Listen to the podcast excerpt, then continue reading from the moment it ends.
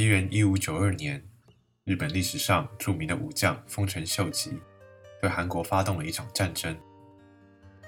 在朝鲜半岛上，日本不但遭遇到韩国的强力抵抗，更有来自中国明朝军队的武力介入。终于在七年之后，日本不得不宣布撤兵，出面求和。这场战争不仅对韩国境内的社会经济造成严重破坏，也让日韩双方的关系降到了冰点。原本日韩之间的外交和贸易管道，因为战争的缘故，全都暂时终止。就这样过了好几年，事情才慢慢出现了转换。在日本，由德川家康建立的新政权上台，开始向韩国方面。施出善意。经过多年的协商，双方终于又重新开启来往。有趣的是，负责居中协调的日本地方领主，因为热切期盼贸易的重新开放，想尽了办法要加速双边的谈话。最后竟然伪造了一封德川家康谢罪信。韩国方面虽然对信件内容有所怀疑。但还是姑且信之。日韩的关系就这样在虚构的基础上推进了一大步。一六零七年，韩国派出了使节团，正式宣告与日本重修旧好。在接下来的两百年内，韩国一共派出了十二次这样的外交使节。这些使节团从首都汉城出发，经由朝鲜半岛南部的釜山。渡过海峡，由福冈登陆，再一路北上，最后抵达江户城。使节团浩浩荡荡，每次出访都有三四百人同行。在那个不容易见到外国人的年代，日本人对于造访的韩国使者都感到非常好奇。许多地方上的学者也趁着这个机会，获知外国思想的动向。至于位于江户城的德川幕府，为了展示国力，更是每次都调度各种资源，以最高规格款待韩国使节。根据估计，每次的花费都要超过一百万两。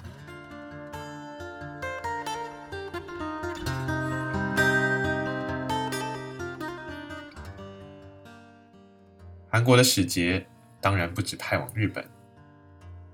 从明代开始，韩国就会定期派员出访北京，而这样的外交关系也一直延续到清朝。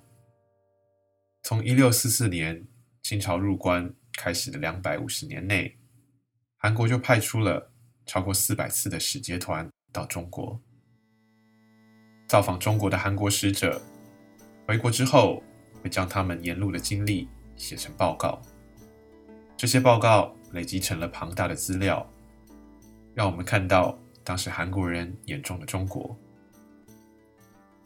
比如说，明朝末年到中国的韩国特使，已经注意到中国的政治秩序和社会风气正在败坏，他们尊崇的儒家理念渐渐被人忽视。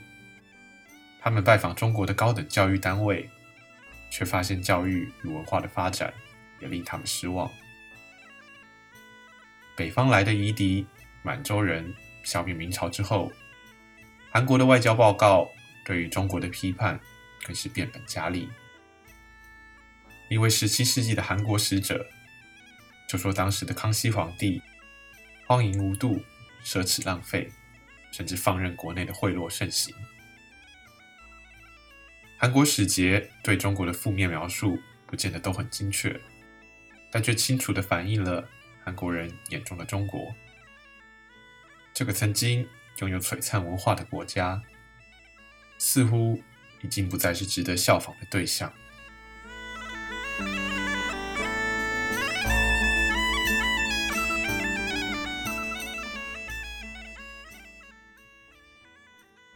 不过，进入十八世纪之后，韩国内部逐渐出现了不一样的声音。十八世纪的中国。是当时全世界最强盛的国家。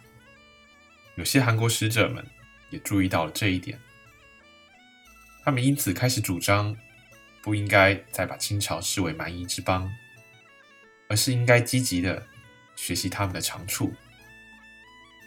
一位叫做洪大荣的韩国读书人，就是这种想法最热烈的提倡者。他在三十六岁那一年，终于有机会到了北京，并且和中国的士大夫来往。尽管双方语言不通，但他们却用笔谈的方式交流。这种的交流方式虽然有诸多限制，但洪大荣很快就发现自己和中国的读书人志同道合、心心相印，甚至到了要告别的时候。他这群中国朋友竟然忍不住泪流满面，让洪大荣和其他同行的韩国人无比惊讶、感动不已。